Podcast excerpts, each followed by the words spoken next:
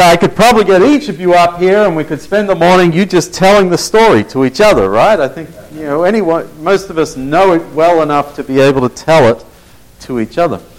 Um, coincidentally, this past week, the Jewish community celebrated Purim, which is the feast of Esther, really, uh, they, where they tell the story of Esther and they dress up in costumes and the kids boo every time Haman's name is said and cheer every time Mordecai's name is said. And a, they have these noise makers to try and drown out the name of Mordecai, uh, not Mordecai, of Haman. And uh, it, it, sounds like a riot. I've never, never participated, but uh, from everything I've read, it is the most fun feast or festival, you know, that uh, the uh, Jewish community celebrates. Um, others are more significant, perhaps, like Passover uh, or Hanukkah, but they're not more fun than Purim. So uh, that was just, I think, Wednesday, Thursday of this past week. So um, we're going to be talking about her, or with her, sort of. And uh, we'll start today, though, with our other woman of God. And most of us have probably never heard of her. Like Miriam and Deborah, who we discussed several weeks ago, this woman is also a prophet. And uh, we're going to find her story in 2 Kings chapter 22. And I'm going to start reading in verse 11. And uh, we'll see if we can get this up on the screen if you need that. And uh, we'll see if I can remember to click at the correct time. So this is um, Josiah is king. He was made king at the age of eight, and he's been doing some repairs on the temple and has just discovered a book of the law. So we pick up in verse 11 of 2 Kings 22. When the king heard the words of the book of the law, he tore his robes. He gave these orders to Hilkiah the priest, Ahikam son of Shaphan, Achbor son of Micaiah, Shaphan the secretary, and Asaiah the king's attendant. Go and inquire of the Lord for me and for the people, and for all Judah about what is written in this book that has been found. Great is the Lord's anger that burns against us, because those who have gone before us have not obeyed the words of this book. They have not acted in accordance with all that is written there concerning us. Hilkiah the priest, Ahikam, Achbor, Shaphan, and Asaiah went to speak to the prophet Huldah, who was the wife of Shallum, son of Tikvah, the son of Harhas, keeper of the wardrobe. She lived in Jerusalem in the new quarter. She said to them, This is what the Lord God of Israel says. Tell the man who sent you to me, This is what the Lord says.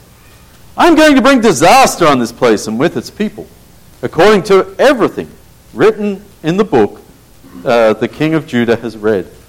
Because they have forsaken me and burned incense to other gods and aroused my anger by all the idols their hands have made. My anger will burn against them, uh, against this place, and will not be quenched. Tell the king of Judah, who sent you to inquire of the Lord, this is what the Lord, the God of Israel, says concerning the words you heard. Because your heart was responsive and you humbled yourself before the Lord when you heard what I have spoken against this place and its people that they would become a curse and be laid waste. And because you tore your robes and wept in my presence, I also have heard you, declares the Lord.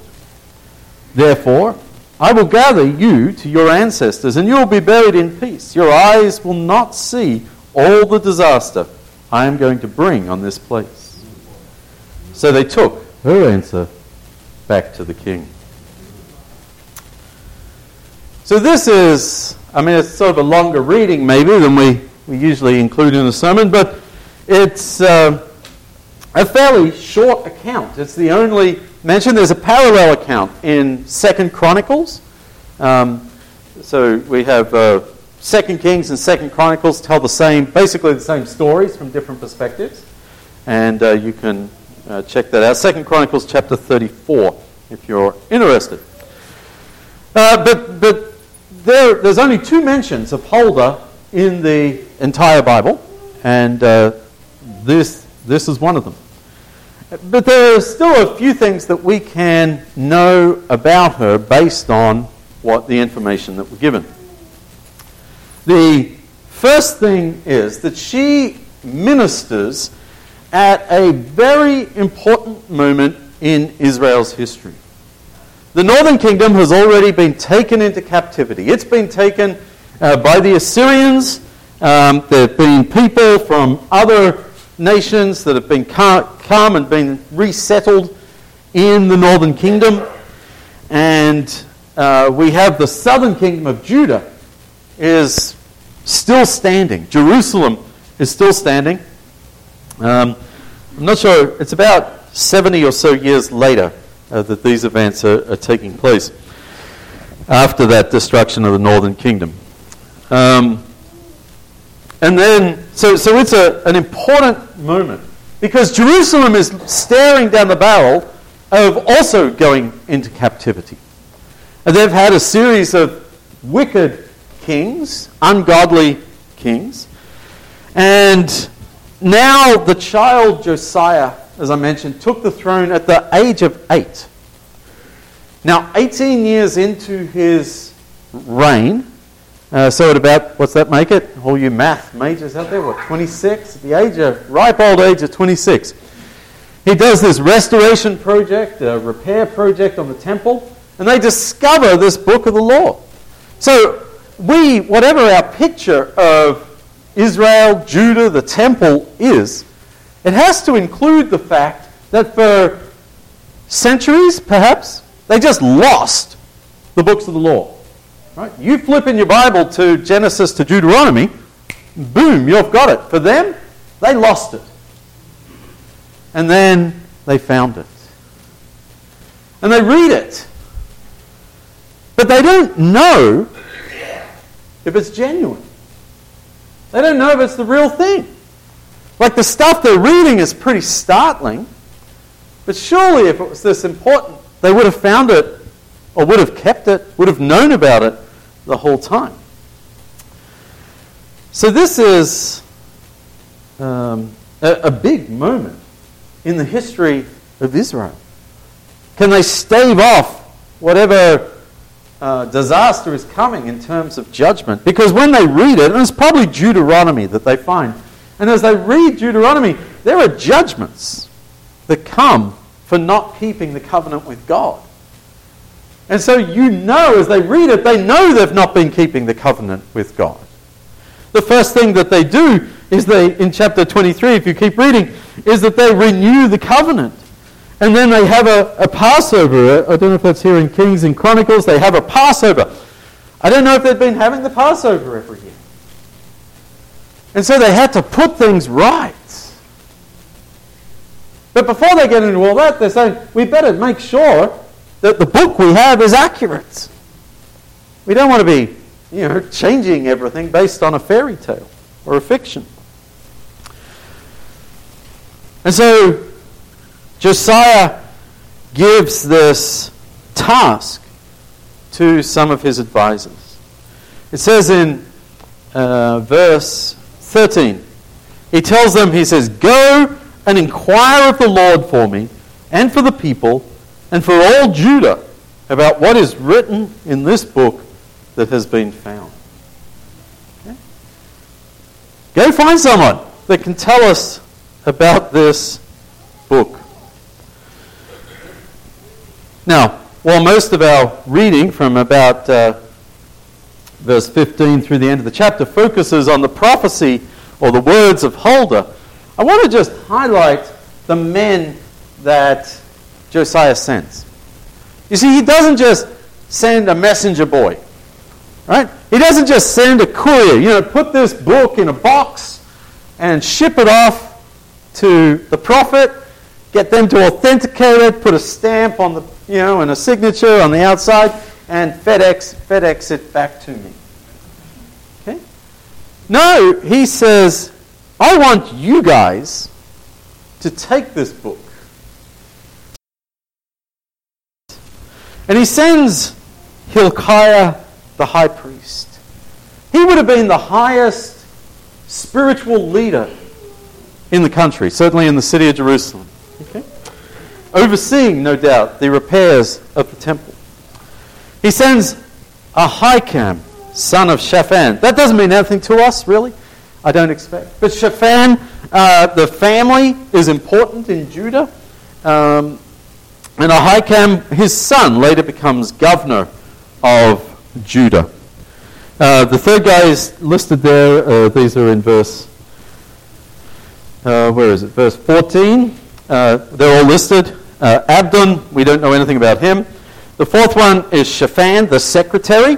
Uh, so it was his son that was listed earlier. But saying he's the secretary doesn't mean he's the receptionist.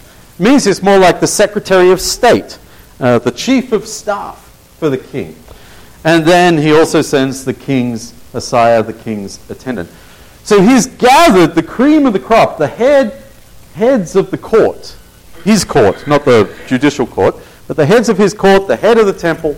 And he says, Take this book and go see the prophet and verify its authenticity and its message. And so these men head off and they go to the house of Huldah.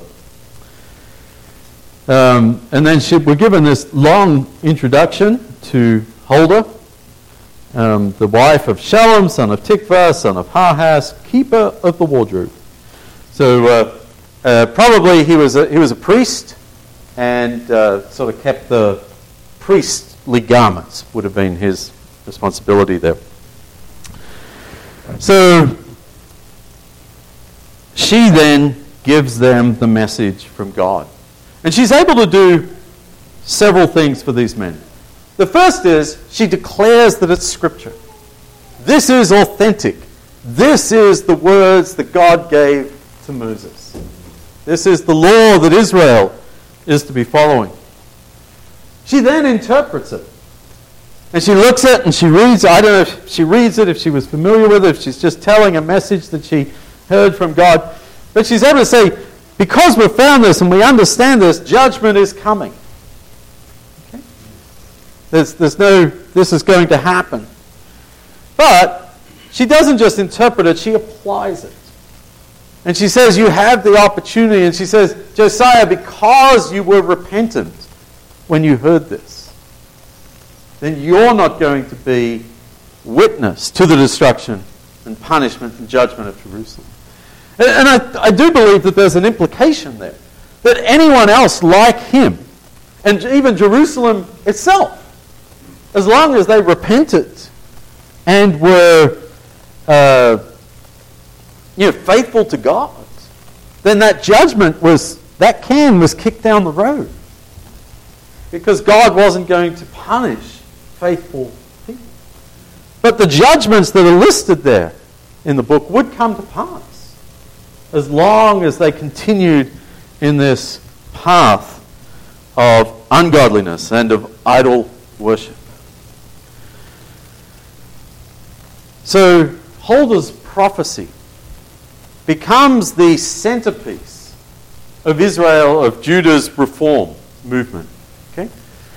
Josiah reads the book, he is devastated by it, recognizes their shortcomings, goes to Huldah. Huldah says, Yes, you're, you're correct, Josiah. This is, this is problematic. God's not happy with how things have been going. And because of her message, because she's able to verify it and forecast what's going to happen unless changes are made. Josiah says, We need to make big changes. And he goes out and he um, cleans up some of the, the shrines to idols. He knocks down and removes idols. Uh, he does so not just in Judah, but uh, I know I, I read at least in Chronicles passage, he goes up into Ephraim, into the northern kingdom, and removes idols and shrines from up there as well. And, and so Huldah has given motivation to what becomes a reform movement to give the city of Judah, uh, city of Jerusalem and the uh, region of Judah new life. So as we sit on the bench with, uh, with Huldah, um, I have some questions for her. And maybe you do too. And, and what I want to do is, unfortunately, Huldah's not able to respond. But uh, I want to just share the questions that I have for her that pop up in my mind. My first question is Huldah, when did you become a prophet? When did it become apparent that God was speaking through you? Did you have a vision where God called you like he called Isaiah? Or was it more subtle as you spoke wisdom into the lives of other people and they pointed out to you, they recognized that God was speaking through you? What was that like? My second question for you, Huldah. It, it seems that you were well known to Josiah, Josiah's royal court. He didn't tell his men to go and find you. He just said, Go find out what God says. And boom, they went to you. So I'm wondering, had you spoken to Josiah on God's behalf often? Were you a familiar face representing God in the court? So that when they had a question, where they wanted God's answer, they knew where to go. Or was this a surprise for you that they came and showed up at your doorstep? I'm also curious, Huldah, if being a woman posed extra challenges for you being a prophet. What was that like for you? Were you well received? Did, did people tend to dismiss you, or did they recognize God in you and speaking through you and, and respect you because of his presence in your life? I'm also very curious, as a follow up to that, how common it was for God to use women as prophets. All of our written books in the Bible, prophetic books, are written by men. And so we have the impression that God always spoke through men. But is that correct or not, Huldah? Were you common or exceptional? That would be interesting to know. Huldah, when the five court officials brought you the book of the law, you confirmed its authenticity. You recognized it or, or acknowledged it as the words of God, as the law that Moses had received, the law that Israel was going to be held accountable for, for keeping. Were you able to do that because you already knew what was in the law, whether you'd heard it or you'd read it somewhere else, and so you, you recognized it? Or did you just receive a message from God letting you know that this was His Word? Uh, how, how did you know what you were looking at on that day? And, and then, my last question, Huldah, I think it is, um, is that there were, no, it's, there were other prophets at the same time as you. Uh, Jeremiah, Zephaniah, uh, both of whom have books named after them in the Old Testament. And there are probably at least a couple of others around the area. Did you ever all get together for a prophet's luncheon? Did you compare notes? Were you collegial? Uh, did you, you would sit around and complain about the state of the nation, uh, the attitudes of the kings, um, how you could present your messages? Uh, what, was, what was that like as you interacted with the great prophet Jeremiah and the lesser known Zephaniah? Uh, what sort did you have conversations together? I think that would be interesting to know. Unfortunately, Can't give you the answers to any of those questions. However, we do know Huldah was known and respected as a prophet by the king and his court. She spoke for God, she spoke truth to the king, and she sparked a reform movement in uh, Judah for Yahweh. So the second woman sitting on the bench is Esther. And I've got half a sermon to get through the book of Esther. Um, so she spoke, like Huldah, she also spoke to a king. Okay? But in very different circumstances. Esther lived after the destruction of Jerusalem, about 100 years after the, Jerusalem has been destroyed, after Huldah's prophecy had been fulfilled. And she lives in Persia. She's a Jew living in Persia, uh, hundreds of miles away. And while Huldah had a reputation for um, being a prophet of God, Esther actually kept her nationality and her relationship with God secret. Um, and so, while and while Huldah has some respect, some position as a wife of a, a priestly family, a priestly family, uh, Esther is a refugee orphan who, through a series of events, comes to be married to the king, ungodly king of Persia. So, we'll explore Esther's story a lot more in growth groups. That's my get out of jail free card when I'm running late on a sermon. Um, but the upshot of Esther's story is that you know she comes from rags to riches, right? Not, not that she had any choice in it. And I think it's clear we, we need to just recognize that, that she was taken from her home. She didn't enter a beauty contest. She was taken from her home, placed in the palace, um, at the king's beck and call. He decides that she's going to be his wife, and, um, and that's where she ends up. After a period of time, uh, there becomes a plot that uh, one of the king's chief advisors wants to commit genocide against the Jews, wipe them all out uh, from the uh, nation, the kingdom of Persia. And Esther chooses the right moment to reveal her Jewishness. But in doing so, she takes a risk because she doesn't know how the king is going to respond when he discovers her nationality. You see, he could quite easily side with his advisor. He's known his advisor longer than he's known Esther. He's trusted his advisor on things that he would never trust to his wife, who is one of the many women at his disposal. He may well say, Well, if my advisor says that Jews need to be killed, then Jews need to be killed. And so Esther is taking a risk when she says to the king, I'm a Jew and he's trying to kill my people. But things work out, and the, the king is receptive to her, and he orders Haman, his advisor, to be immediately killed himself. Allows the Jews, signs an edict that the Jews are allowed to fight back when people come to attack them and harm them. And uh, they do, they def- uh, defend themselves, and the day becomes a great victory for God's people as they stave off this uh, attempted genocide. That's it in a very small nutshell. but again, I have a list of questions if I was to sit on this bench with Esther that I'd like to ask.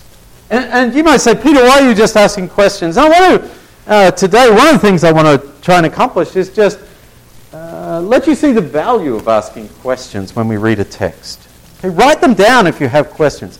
Because sometimes you may come across things later that answer them. And, and, you, you may discover things. Because, but if you don't remember that you ever had that question, you just skim over it and you're left with, without ever learning it. Uh, sometimes we read Scripture in a way just to learn what's there. And, and we learn the information. But if we don't interrogate it, if we don't question it, or, or try to get beyond it, uh, to, to understand what's going on, I think we'll miss out. So, in asking these questions, I think it gives us areas to explore and to learn and to grow. So, my questions for Esther. Maybe you have some also. Esther, how Jewish was your upbringing? You lived a hundred years after the fall of Jerusalem, but we know that Jerusalem started being rebuilt 70 years after its destruction. So your family had opportunities to return and be there with Ezra, Nehemiah, others.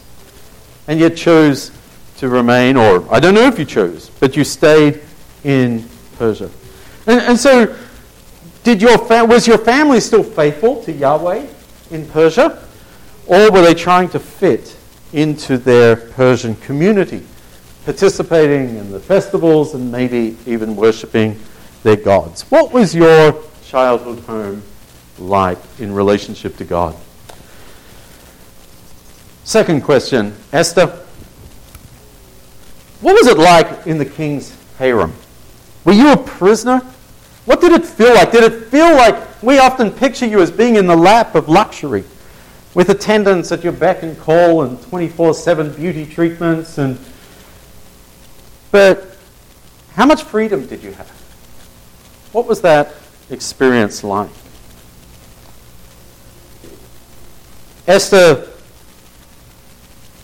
I wonder, why did you hide that you were a Jew for so long? Did you sense prejudice against Jews? Did, did you sense that it wasn't wise? Was there you, you didn't want to be looked down on as a refugee, as a defeated people? Um, was there a stigma attached to that? What was the purpose in hiding your Jewishness? Now, Esther, I know you didn't write the book of Esther, uh, but do you have any ideas why it doesn't ever tell us that you prayed to God? Uh, Daniel was also somebody who lived in a palace, worked in a palace in Babylon uh, a few decades before you. And the big thing about Daniel is that he's constantly praying to God. And when we come to your story, we're not ever told that you pray to God. Was that part of your life and the author just left that out? I wonder, Esther, how nervous were you when you confronted Haman? How nervous were you? Were, were you like just on pins and needles, not knowing how this was going to happen? Uh, were you confident that you knew the king and that you trusted him to do the right thing by you? Or did you have tremendous faith in God that everything was going to be okay? What was that moment like you? This might be strange for you, Esther, but uh, would it surprise you to know that two and a half thousand years later we are still celebrating Purim? That that feast that you instituted at the, after all these events, that that feast is still being celebrated by your people today? Like, what did you have in mind when that started? Did you think it would run for a little while as long as the kingdom of Persia was still up and running? Did you think they would forget it over time? Well, good for you. You're famous. And lastly, Esther, the author of the book also left out God's name. Doesn't show up anywhere in this book. Uh, but did you feel that you were working for God through these events? Did you feel that, that you were just doing your bit, that you were doing your best, and that God was you know, pulling strings behind the scenes? Did you sense that as you uh, carried out this plan? Or were you just so busy trying to keep your head above water, doing the next, making the next best decision, trusting what seemed like wisdom, that, that you were just completely occupied with the very next task and completing it? What was your attitude and awareness through all of this? Now, again, we don't really get the answers to these questions. But there are a couple of things from the lives of these women that I want us to take away today. That clock up there has stopped working. That means I've got 10 more, 15. Okay. Uh, there, there are a couple of things that I want us to take away today. Like Huldah, through the Holy Spirit, each believer, each person in this room, each person watching online or listening on the podcast, each believer has a responsibility to personally study, apply, and speak God's word into the lives of those around us. Okay. Imagine if it said, hey, here's this book of the law. It says it's the book of the law. Uh, let's go find someone to authenticate it, to verify it. What if they couldn't find anyone? Well, it looks old, must be right. Yeah?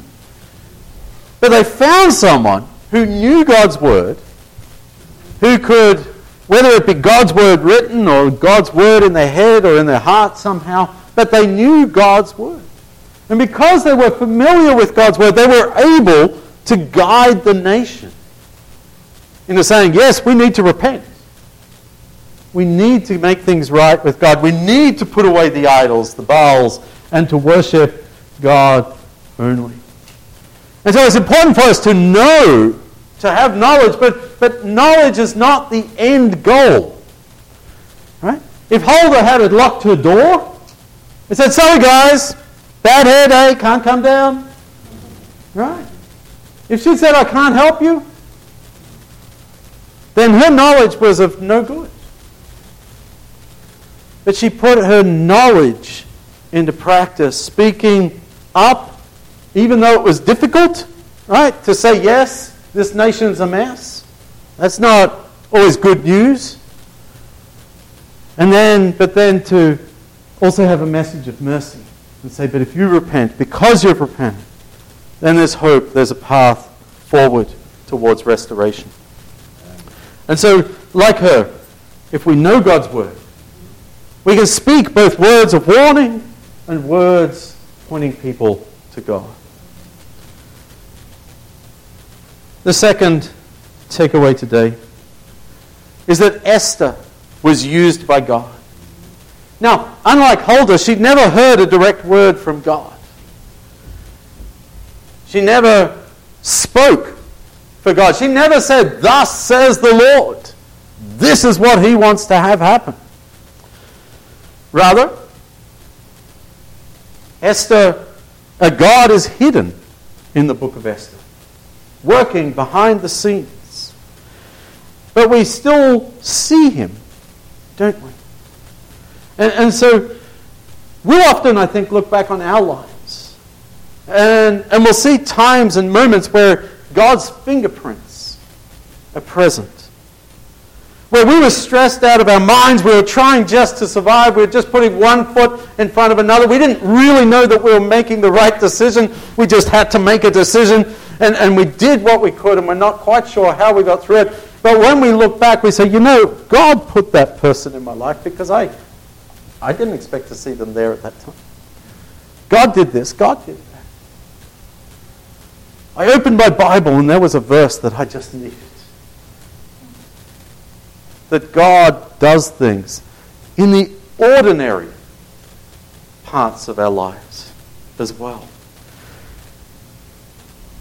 And the third thing, and this really applies to both of them, is that the reason God's fingerprints show up in Esther's life and the reason that Huldah is able to lead a reformation in the nation of Judah is that they made themselves available to God.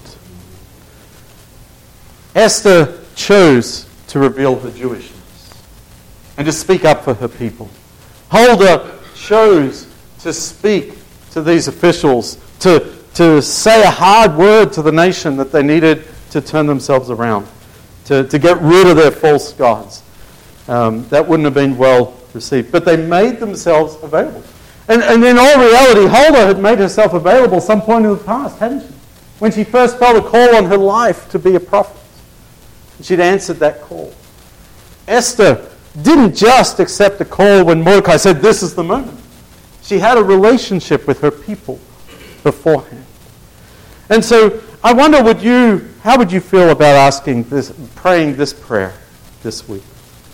God, I'm your servant. What do you want me to do? Will you make yourself available for God? And, and, you know, when we do that, we're really just following the example of Jesus as the ultimate person who made himself available to God. As the Son of God, he made himself available, becoming human and coming to earth. As the man, Jesus, he made himself available at his baptism and said, God, I'm ready for this now. And, and he said, and he began his ministry.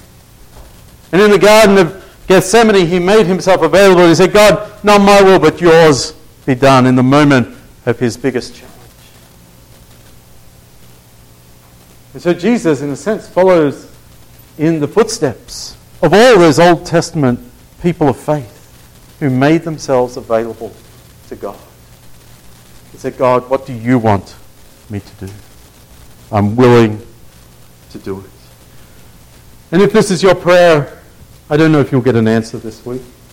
I don't know if you'll get a knock on the door or run into somebody that you haven't seen for a long time or be convicted by something you hear or read.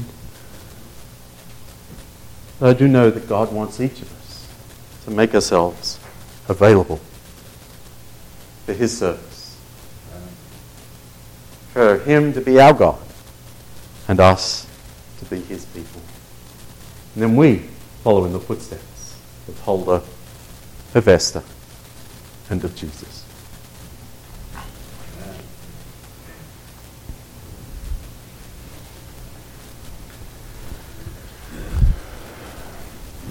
As it's almost time to, uh, to gather around the Lord's table here, we're going to sing this song to kind of help prepare us. But we're going to sing it a little bit on the slower side, and what I really ask you to do, don't miss the significance of these words. These are powerful words. Join me, please. Jesus, keep me near the cross,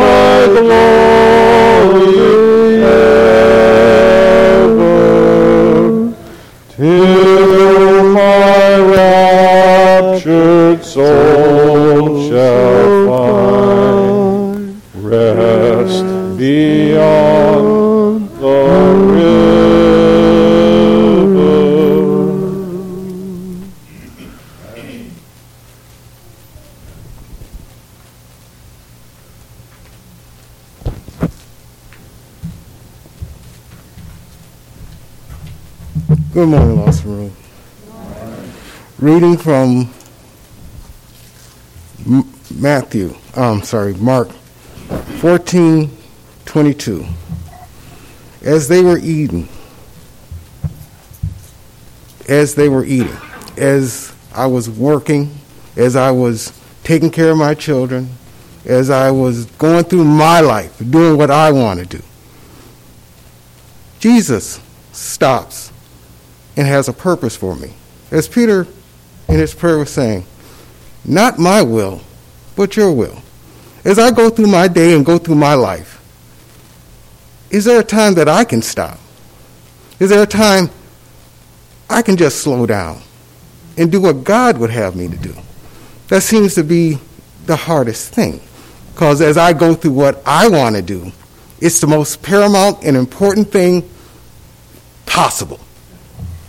More important than Ukraine, the economy, whatever. Because it's what I want to do. But there are people that need help. There, there, there's people I could say a good thing to to make their day. I can do this. If I just open myself to it. When we commune, and the idea of the communion is to stop. Jesus is talking. Jesus is present. Just calm down. As you are eating, stop eating. As you were walking, stop walking. Stop talking. Stop running and getting your money. Just slow down. As we pray for the cup and the bread, I want you to just slow down and think about the communion. Father God, we come before you thanking and praising you for life, health, and strength. Ask you to bless this bread, we represent your broken body, and this fruit of the vine, we represent your shedded blood. These and all of us we ask in Jesus' name. Amen.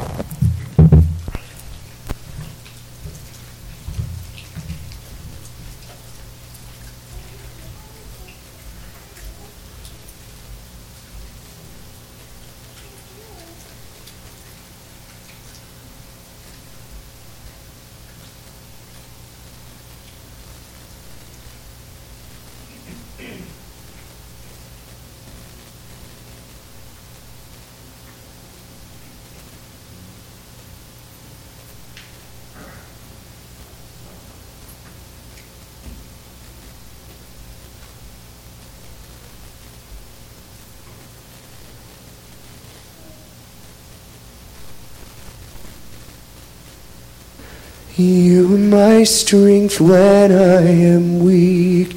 You are the treasure that I seek. You are my all in all. Seeking you as a precious jewel. Lord, to give up, I'd be a fool. You are my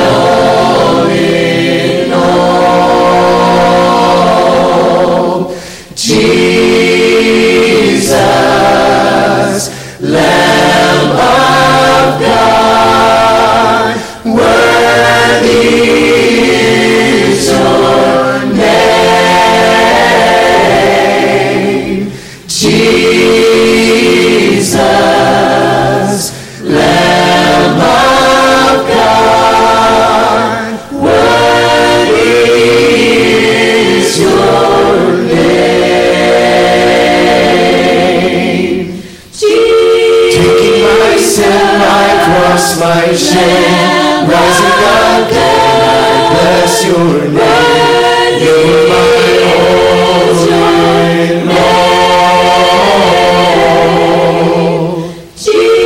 When I fall down, you pick me up. When I am dry, you fill my cup.